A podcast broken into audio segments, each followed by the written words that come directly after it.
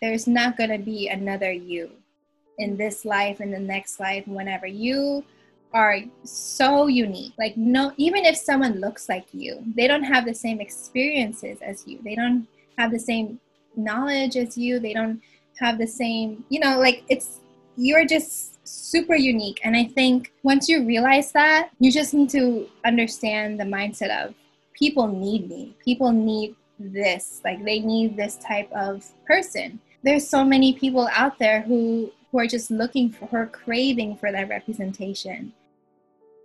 Hello, hello, everybody, and welcome to another episode on the Ambitious Podcast. My name is Julius Yakovs, the host of the Ambitious Podcast.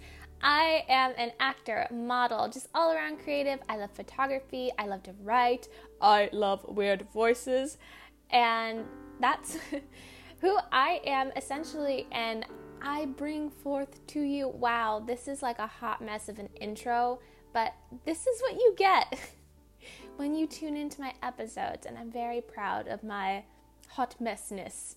This podcast was made specifically for other creatives, people who want to learn, who want to grow, who want to be motivated and empowered. I bring on my friends like today. I bring on interviews of people within the industry who are working inside their craft to give you more of an overview on what it's like to live the artist lifestyle. I share my stories, I share their stories, I share all my tips and tricks and all my burning questions that I have for guests that are doing well as well. And I just want to be able to share and learn and grow together. I want to build a safe community to be able to learn a lot of the things that I felt I didn't have and didn't know when I first moved to New York City across America to chase after my dreams. So today is a very special day because I get to bring you my friend Angela Hilario. Angela is a published author of two books, an actor, and the founder of the media company Hollis House, who also is currently Miss World America's Hawaii 2020 super exciting. She has so many titles to her name, but aside from that, she's had so many great experiences. But also, there's so much more to Angela, especially considering her story. She started out as a school teacher and became this beautiful, wonderful creative. And I have met her, and I'm so thankful to have her in my life. She is a light, she is a gem, and I know y'all are gonna get some value from this. I'm not going to ramble on for too much longer. I also want to briefly note if you're looking for the Ambitious Podcast, you stumbled across us somehow, one way or another, this is your first time, welcome. So happy to hear from you. If you're looking for our community, we are on Facebook as The Ambitious Podcast and The Ambitious Podcast on Instagram. Let's get connected, shall we? And without further ado, I would like to introduce to you my friend, Angela. So, welcome, Angela, to the Ambitious Podcast. I'm so happy to have you on. We finally got together. I feel like it's been what like we've tried to reschedule like four or five times trying to get yeah. You. i think that happens with every like project that we've done together so far but when it happens it's magic. Yes i agree. Well it's the creative lifestyle too i feel like. Everybody just has so many things going on. There's mm-hmm. bound to be something that's rescheduled but i'm so happy yeah. that you're here. Thank and you for having me. Yeah. I wanted to like jump right into it just because you have a lot. you are a I I mean I'm telling you, but you can confirm or not. I just see you as like a very multi-dimensional creator. You carry a lot of titles, and I'd love to touch on everything that you do. So tell us a little bit about what began your journey down a creative path versus a more traditional and what are those paths?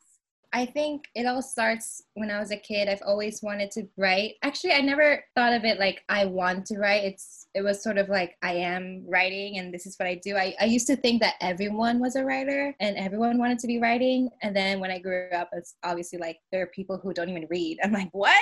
but anyways, yeah.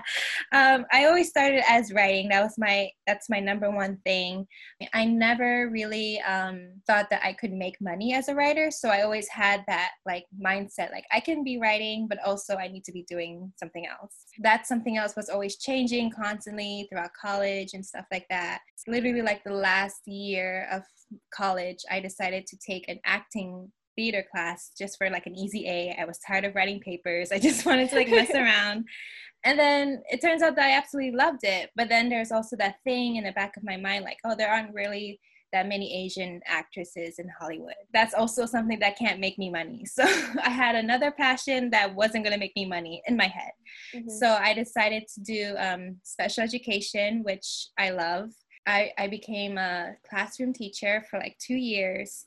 And then really during that time it was like a struggle like an internal struggle that i had with like should i continue being a classroom teacher where like yeah i'm getting paid well i have great benefits but i'm not i don't have time to write i don't have time to act i don't have time to do any of these things. So i was constantly constantly just like going back and forth like should i continue should i not and then finally like i just hit a breaking point and was like yeah i i need to do what i need to do now that i'm young and i still have the opportunity to to do multiple things. So i left teaching. I quit like the way i quit was so dramatic too. Like i like left in the middle of october i just packed my bags and then like the next day I called my assistant principal and I was like, "Hey, I'm not I'm not coming back." Oh but I had I had I had told them like I had told them that I was going to leave in January like after Christmas break. But the the school that I worked in was just super toxic, like a super toxic work environment that I just had enough. Mm-hmm. So I mm-hmm. literally left like on a whim and I was like crying and stuff. It was super dramatic. But um like I the only reason why I stayed is because I really loved my students. But other than that, I was just like, nah, like I can't, I can't be here. I've never personally had to make a big leap like that going from teaching to jumping into a more creative path and route and being able to continue to further that.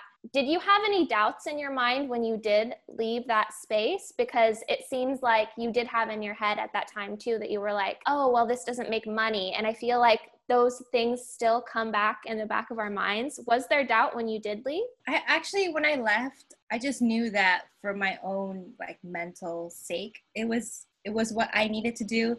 Like during those like last few weeks where I was teaching, I was not eating, I was not sleeping. The only thing that I did know is that I needed to leave. I didn't know if I was gonna go back to being a classroom teacher, but I just knew I, I needed to leave that certain school. I actually at that time I wanted to be a flight attendant. I was like applying for like these flight attendant jobs. I thought of traveling. I thought of applying to teach in Korea. Like mm-hmm. I was just all over the place. That's sort of like a habit of mine too. Like I know what I want to do, but I always go around it. I avoid what I want to do, even though deep down I'm like, I know this is what I want to do, but I sort of hold myself back. Yeah, there was a lot of doubts, but um, thankfully my parents were really supportive. I had savings, so I had like a couple months where I could just relax and just catch my breath a little bit. I sort of had this like trust um, that everything was going to work out, but I still had doubts, but I just knew like I needed to leave. Like that was just the truth in my mind. Like I needed to leave. So, well, and definitely it's one of those things I feel like where you get to a certain point and it's almost as if life is kind of like pushing you towards your next chapter. And if that means you're going through all of these things to get you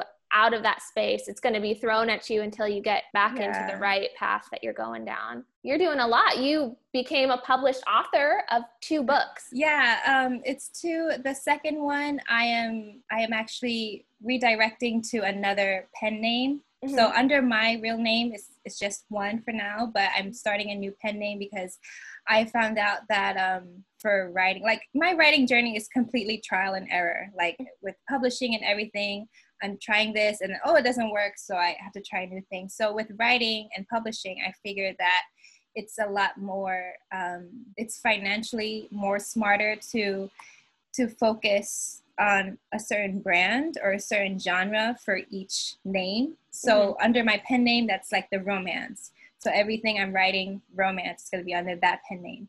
And then my name, I don't know what my brand is, like for my actual name but it's a young adult novel under my name and um, it's called Kaleidoscope's Light. And that book took me 10 years to, to write. Like I wow. started the first draft when I was 13. No, yeah, like right before I entered high school. And then it just evolved as I grew older into what it is now. Like I added elements of like growing up and stuff like that. So I really wanted it to be out there because I felt like that was the book that really defined me in a way that I wanted it to be like that's my debut novel. Mm-hmm. You know, so I sent it to agents and they all rejected me. All the agents in the world rejected me. So I decided to write something else, but that book was sort of always on the back of my mind. Like, I really love this book. I love the characters, I love the story. So I decided to just self publish it. And then later, as I like thought more about my writing goals, I decided that,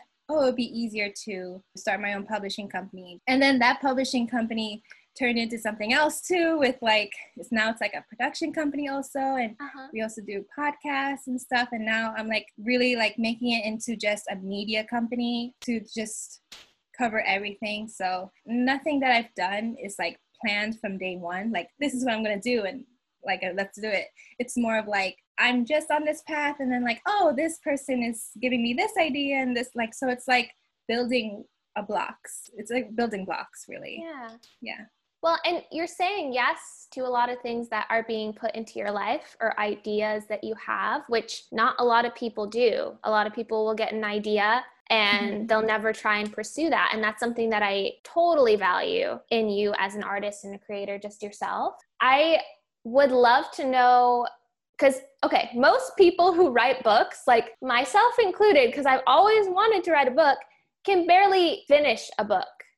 Just one and you've finished two now. So i'd love to know what your process was within creating those stories. How did they come about? And was there any routines that you followed either strictly or loosely to finish your book? With each book it's different because each book brings out a different part of you and you you obviously grow in your craft so you you adapt different exercises and methods. With my first book, like as I mentioned, it took me 10 years to to write, but it took me 10 years to form a manuscript that was legible. you know, like yeah. that was like, oh, I, I this makes sense, you know. So one thing I would say is that writing is really rewriting. The first draft is never, never, even Tolstoy, even J.K. Rowling, whoever, Stephen King, no one's first draft is legible or is going to be good. It's really in the revisions. I try to to do like a daily word count, like say uh, if I'm like really pressed to like finish a book by a certain time, I would say, okay, I would write 1,000 words a day, or I'll write this amount of words a day. If I'm stuck, I would try to go back because I feel like that means it's sort of like you have your brain and then you have your writer's brain. Mm-hmm. and your writer's brain knows everything. And your writer's brain will let you know in a way to tell your brain hey something is wrong. Mm-hmm. so i found that whenever i have a writer's block it's because deep down i know that i've made a mistake or i've made the wrong choice in my manuscript. So i have to go back. There's a part where i have to like erase or delete and then then i'm like oh okay it didn't work because this just was not a good idea to do. Outlining also helps just having it visualize the the skeleton of the story visualized to see where you should go where you could go. Rewriting and rewriting revising revising.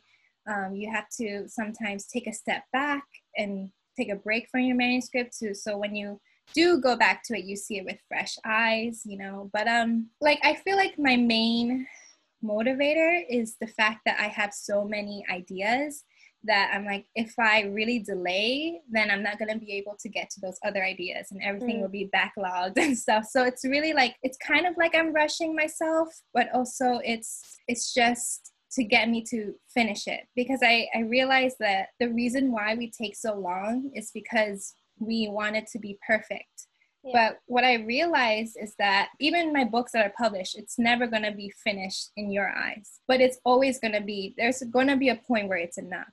There's this quote from this poet, I forgot who, but the poet said that poems are never finished, they're just abandoned. So as a writer, you just have to discern when is the right time for me to abandon this project, abandon like quote unquote abandon. Um, because it's really like you can always go back to your books. And even the authors who are published now they they can they'll all say that if i read my books over again i'm going to take a red pen. I'm going to like take this out do this like why did i do that? And then you know so that's why I think as a writer, you just have to have this instinct or you have to trust your gut and say, okay, this is enough.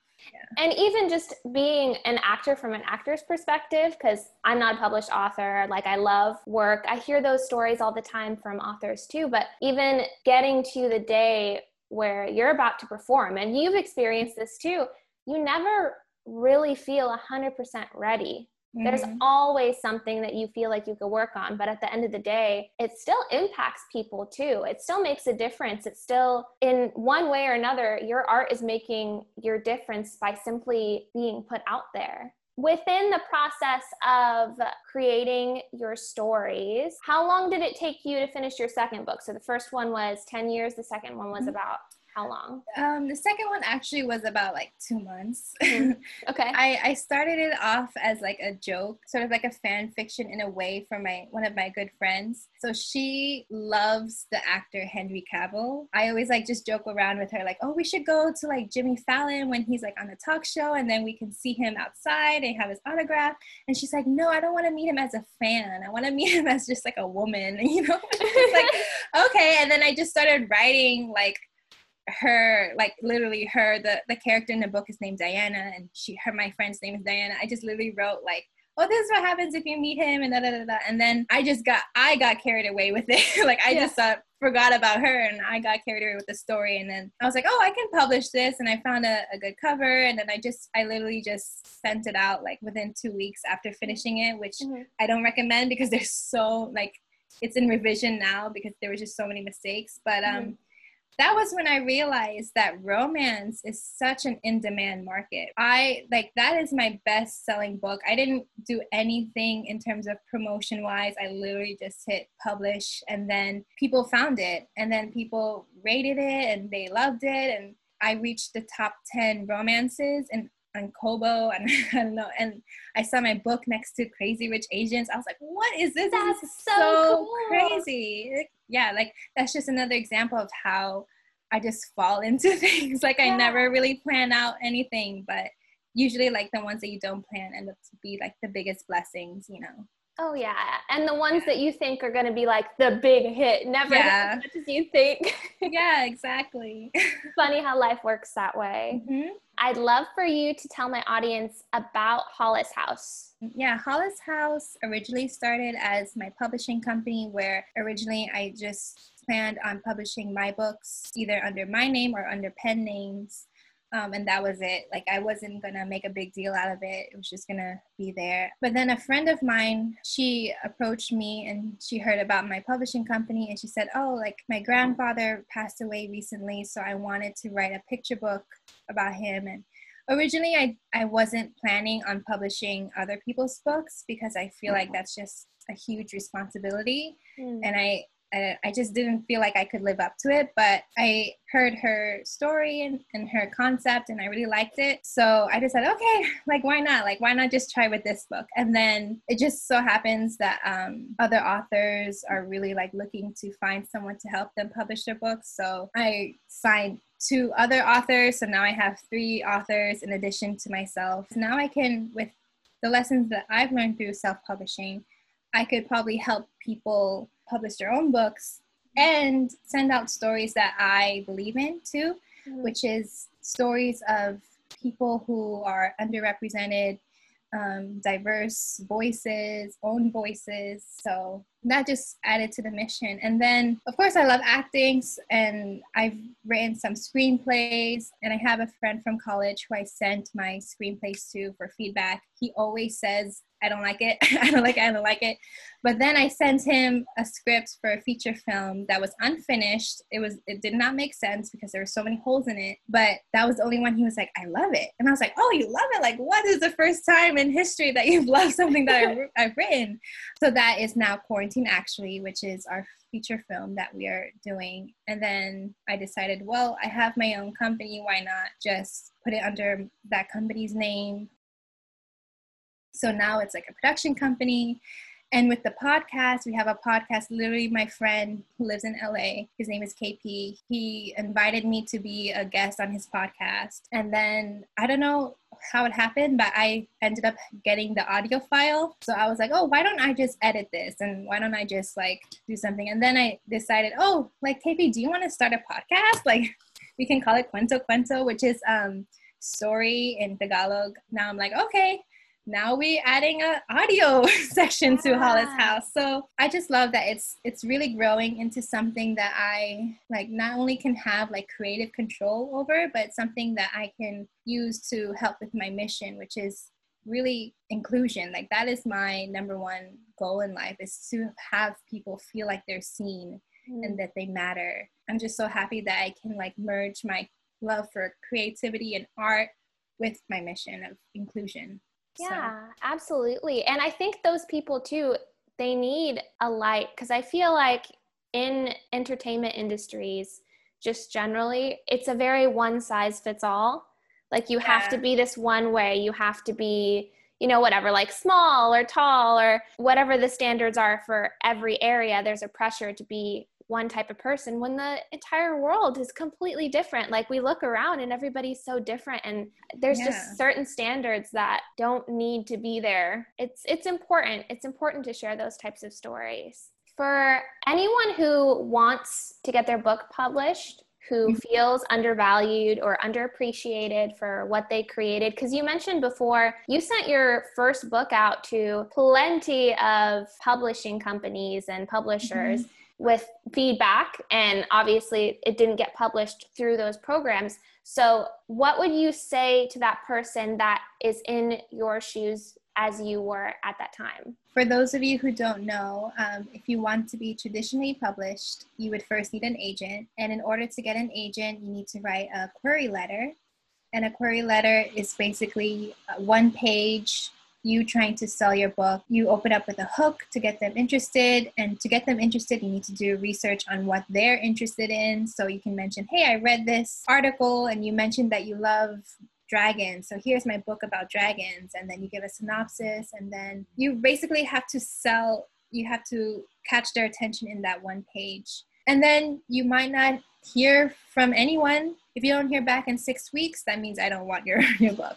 And then after, if you do get an agent, that agent would work with you on your book and then you would have to find an editor. And usually after signing with your editor, editor, it would take another two years until you see your book. But if you want to do independent publishing, which is what I'm doing, um, you set the time when you want to publish it. It's a lot more creative freedom, but it's also the fact that everything is on you now, even the marketing. So if someone was in my position, I guess you just have to ask yourself what do you want as an author? If you are going to self publish a book and then you want to change to traditional publishing, they will look at your sale records for that self publishing book. And if it's not high, or if it's not good, then they might not even consider your book, even if wow. they like it, because you have this history already. But in a rare case, if you self publish a book and it becomes popular, these agents will come to you. They'll be like, hey, I really want to represent you. I love your work. And then you can probably get an agent. There are a lot of authors who that has happened.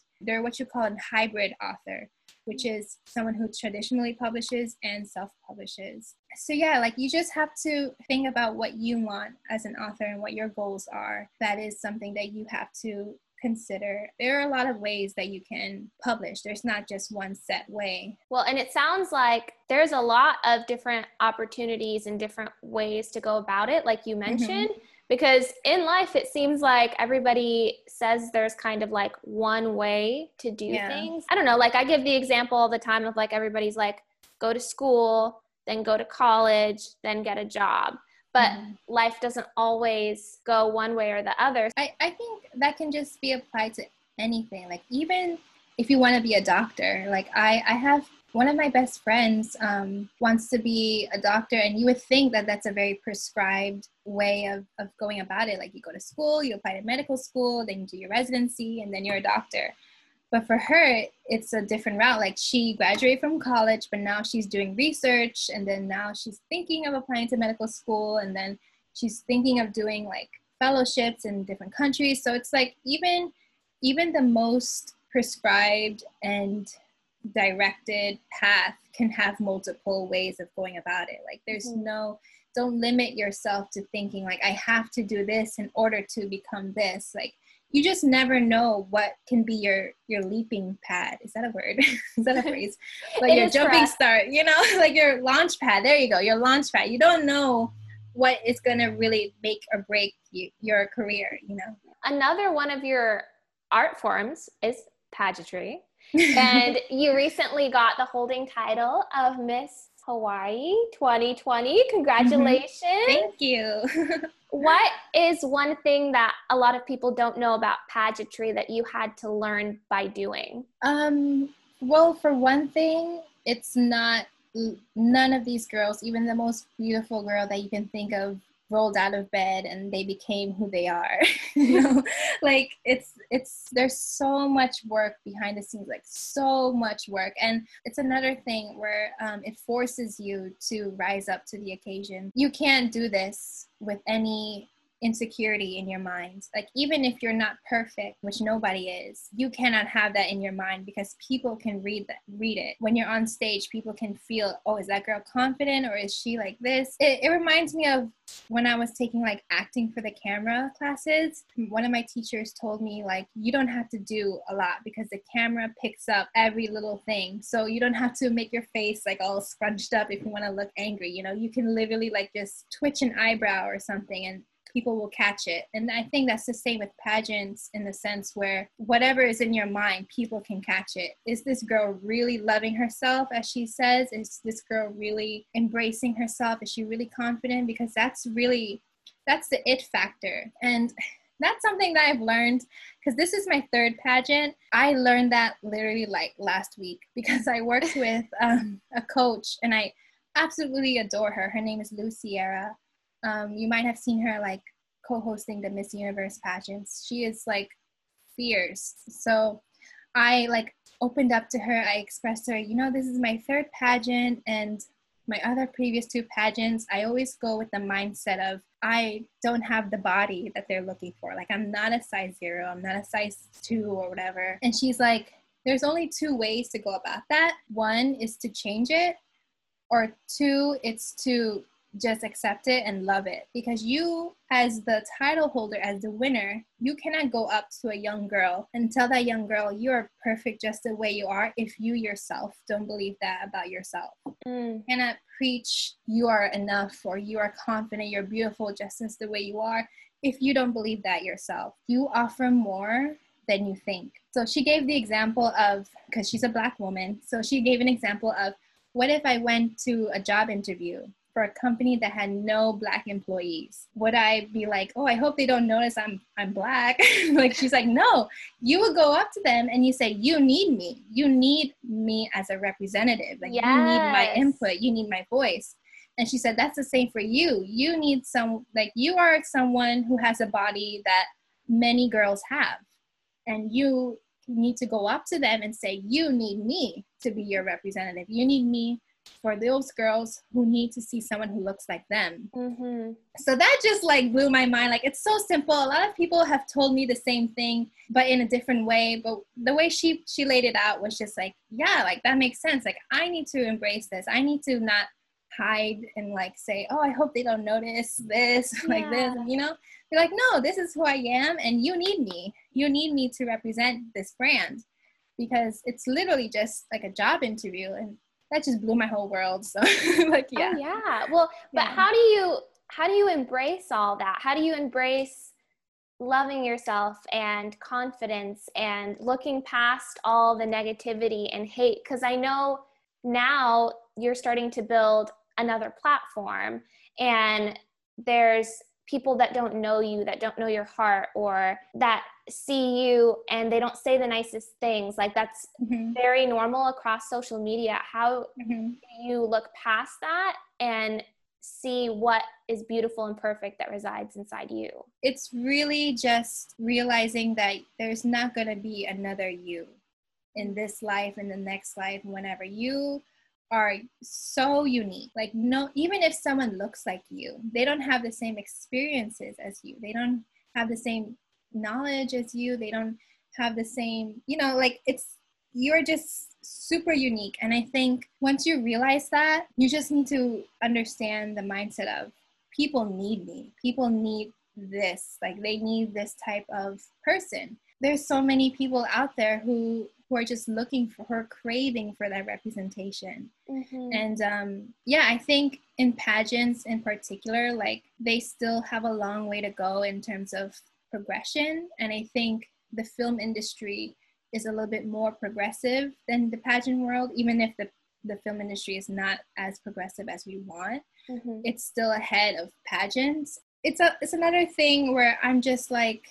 you know like what more can i do? Like if i if if they don't accept me, like I literally can't do anything about it. I don't want to be a slave to their opinion. I don't want to be like, oh, now do you like me? Now, like, no, like there's literally no time for that. You, you know, there's only so much that you can do. Well, and not everybody's going to love you. My mom always mm-hmm. used to tell me that when I was growing up is I was yeah. like, "Oh, well like this girl doesn't like me or like I want them to be my friends." My mom's like, "Not everybody needs to like you." Like Yeah. Even if you do everything right and you're like an angel sent down from the heavens, like someone is not going to like you even for mm-hmm. your positivity or for your optimism or even mm-hmm. just doing well in your craft and wherever that comes from or stems from from them I think too, like now that I'm realizing it, even your own friends are just I it's like it baffles me. That's why I'm like people never cease to amaze me. Like even your own friends who you think support you, everyone has their own insecurities, I think. And that's just gonna come out whether regardless of what you do. So I feel like you just have to realize that you don't have control over people's experiences over their insecurities, you know. So you just have to accept them as dealing with whatever they're dealing with and then you just stay on your own course. Not everyone you're not a hundred dollar bill. Not yeah. everyone is gonna like you you know so. Yeah you're not an avocado. Yeah you're not. i love avocados. Okay you're not an avocado. Yeah you're not an avocado.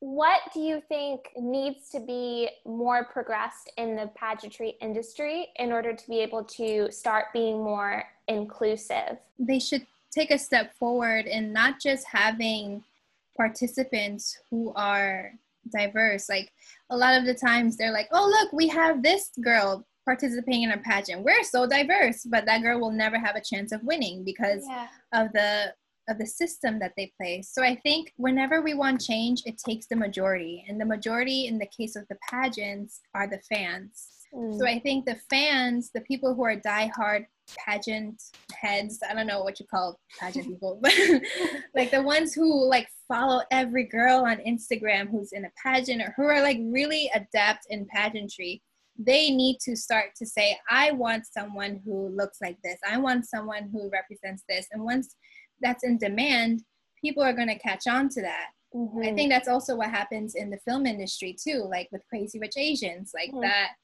because there was such a demand and people bought tickets and stuff now they're like oh we can we should make more stories like this. Because the people at the top they operate by money. Like that's the yeah. way they see it. Is this going to make me money? So if they see that there is a demand for a woman who is uh, with a different ethnic ethnic background who's of a different size, if they see there are people who they see sponsors who want to see this type of woman, they're going to pick that woman. There's nothing mm-hmm. they they have nothing against that woman. They just want to see who's going to make me the most money. I think that also happens with Victoria's Secret. Like that's a really huge example. They're going bankrupt because they right. don't they're not inclusive. And right. Rihanna's brand Fenty, they she includes everybody and people are buying her stuff. So yeah. now you see Victoria's Secret, if you look at their Instagram, now they're including women of plus sizes or whatever you want to call it. Like they're including women of color. Like it's really just business. So it starts with the demand. As a pageant person, as a fan, as a sponsor, you need to set the standard. You need to say, I want to see someone who looks like this, or I want to see someone who represents this. And the people at the top will respond to that. You should invest your money in things you believe in. That also comes with like veganism too. Like there weren't any of these like impossible burgers or all these different types of plant milks, but because people right. are buying these things, companies are responding to that like, oh, this is a good way for me to make more money because it's mm-hmm. more in demand. So that's mm-hmm. why these options are happening. So it's really like you you really don't know the power of your dollar and it really goes a long way. So I really think it begins with the fans. Well, now Miss Angela, you are also currently putting together a film mm-hmm. that you have written, are featuring in, and directing. so I'd love for you to talk about the project.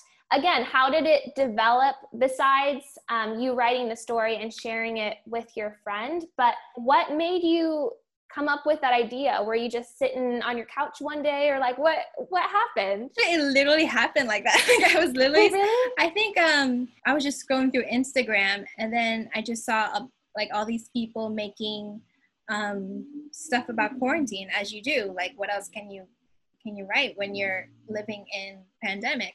And originally, I thought of it being entirely on Zoom. And my friend is super anti Zoom. he hates Zoom. And he's like, no, like, I, if you want to make like exterior scenes, like, I will shoot it. I don't mind being outside. This was in um, like the end of May. I really did not want to go outside at that point. So I'm like, okay, you'll be the exterior director and I'll be the virtual director. And and because of him agreeing to direct outside, it sort of allowed me more space in terms of writing and creating these short segments like, oh, like they, they can be outside. So when I wrote it, I, I really had the the mindset of this is gonna be filmed during a pandemic, so there can't be more than 10 people at a time. It can be a, a crowd. There can be no crowds in this film. So mm-hmm that was another challenge like adjusting the story to fit how it's going to be filmed. Once new york hit phase four everything became more relaxed. I felt like okay like i can be the director. Like i don't mind being outside with a mask.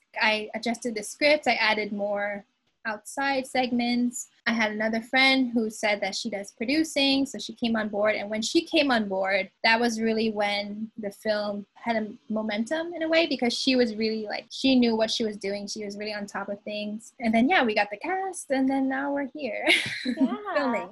well, and now that you've started filming, I know when I was taking a film study class in college, I couldn't watch movies like normally again. Mm-hmm. like I always was thinking about like, oh, the camera angles and why mm-hmm. the actor zoomed into this person. And so was there anything that has changed in your perspective while creating this film? Because this is your first film that you've produced, is that correct? Yeah. Yeah. So was there anything that like you've learned throughout this process or that you see differently now that you watch films and you're like, oh, like I know this or that? I, I don't have much film experience. I mostly have done theater. So literally like my friends had to spell out like what the crew was for. My friend was like, "Oh, you need a DP." I'm like, "What's a DP?" And he's like, "Director of photography." I'm like, "Oh, like what is that? what do they do?"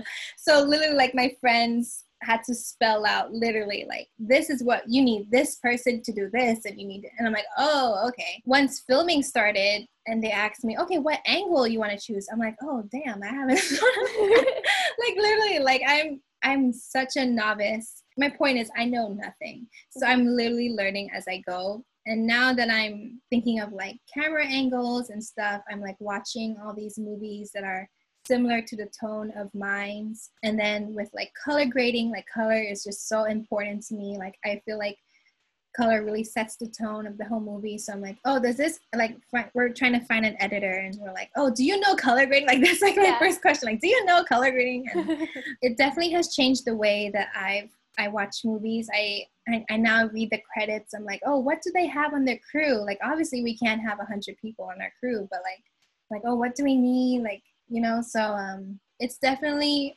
opened me up to filmmaking i also have to understand that this is a leadership role I realized like it's okay to not be nice all the time. Like, of course, be respectful. It's a combination of being open to collaboration, but also be like, no, like my foot is firm. Like, you need to do this. It's really unexpected. I didn't really, when I thought of 2020, I didn't think that, oh, I'm going to be directing a movie at the end of this year. Yeah. Like, directing is a lot. And um, now I'm just like, I don't know if I want to do this again. yeah, but yeah. you're experiencing it and you're getting to yeah. know that too. I feel like a lot of people never give themselves the chance to even experience something. Yeah. Which, because then you know if you like it or not, or if it's for mm-hmm. you or not, but mm-hmm. you've also got that experience under your belt. I know that there's a lot of people who suffer with imposter syndrome. It in of itself is kind of like a passion stopper or kind of like, I don't know, like a roadblock to creativity. Have you ever felt like you were not qualified or equipped enough to start like the processes of all of your art forms, like Hollis House or your pageants or doing this film? Like, I know I've seen it in a movie before. I don't remember which one, but this girl has never done anything. And he looks at her and he's like, How do you have the audacity to think you could do this? so, like, I guess that's my question. Like, how do you have the audacity to think that you could do all these things. When you think of okay what would what would then make me qualified? If you if you approach that in a different way like okay i don't feel qualified. So what would what would what do you need to do to feel qualified? Mm-hmm. and i think the answer is always something that's like okay but that's not really necessary. You have to figure out what's good for you and what you do need but also recognize that you know you're never going to be ready for anything you're never going to feel 100% ready. And if you don't, then you have to ask yourself, well, what would make me feel ready? And is that really necessary for me to do? Is it necessary for me to apply to Yale School of Drama before I become an actor? Mm-hmm. And it's like, no, like, do other actors, did all actors that you see have, like graduated from Yale School of Drama? No, like they everyone has their own path. It's a lot of introspection, a lot of reflection. yeah, absolutely. Well, I would love to give you the opportunity before we close to just say anything that has been pressed on your heart that you want to say, um, anything that you want to share, or anything that we missed. Uh, yeah. So I think uh, a lot of people who are listening are creatives. So I would say I think it's very important to stick with your creative vision because your creative vision comes from your individuality. And I think if you stick to your creative vision, then you're sticking to your individuality. And that means that you are contributing in a way that no one else can contribute. So you need to understand that you are unique and that you you're the only one who can offer what you can offer. well, thank you, Angela, for this whole episode. Like I feel like it's one that I have to like even me personally, like I'm gonna have to like re-listen to over and over again for that reminder that like you're the one in most situations that's limiting you.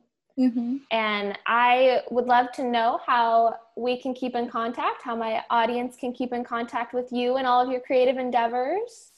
Yeah so um, the website for my company hollis house is literally hollis.house h-o-l-l-i-s dot house um, my Instagram is whenever I have to say my Instagram, I'm like, okay, like this is such a ridiculous Instagram handle. Like who's gonna but my ridiculous my my Instagram handle is Scrumtrulescence. So to spell that is S C R U M T R U L E S C E N C E. But I love that name. I don't think I'll ever change it, even if someone tells me like, "Hey, you need to have a more professional name. Like, why don't you just do Angela Hilario?" I'm like, "Ah, that's so boring." That's no fun. I know, right? Woo woo! Thank you. Thank you. This is so much. Well, that was it, y'all. That was my friend Angela. I hope you have gotten so so so much value because even listening back, going through the editing process, I have still found beautiful, wonderful gems throughout this podcast.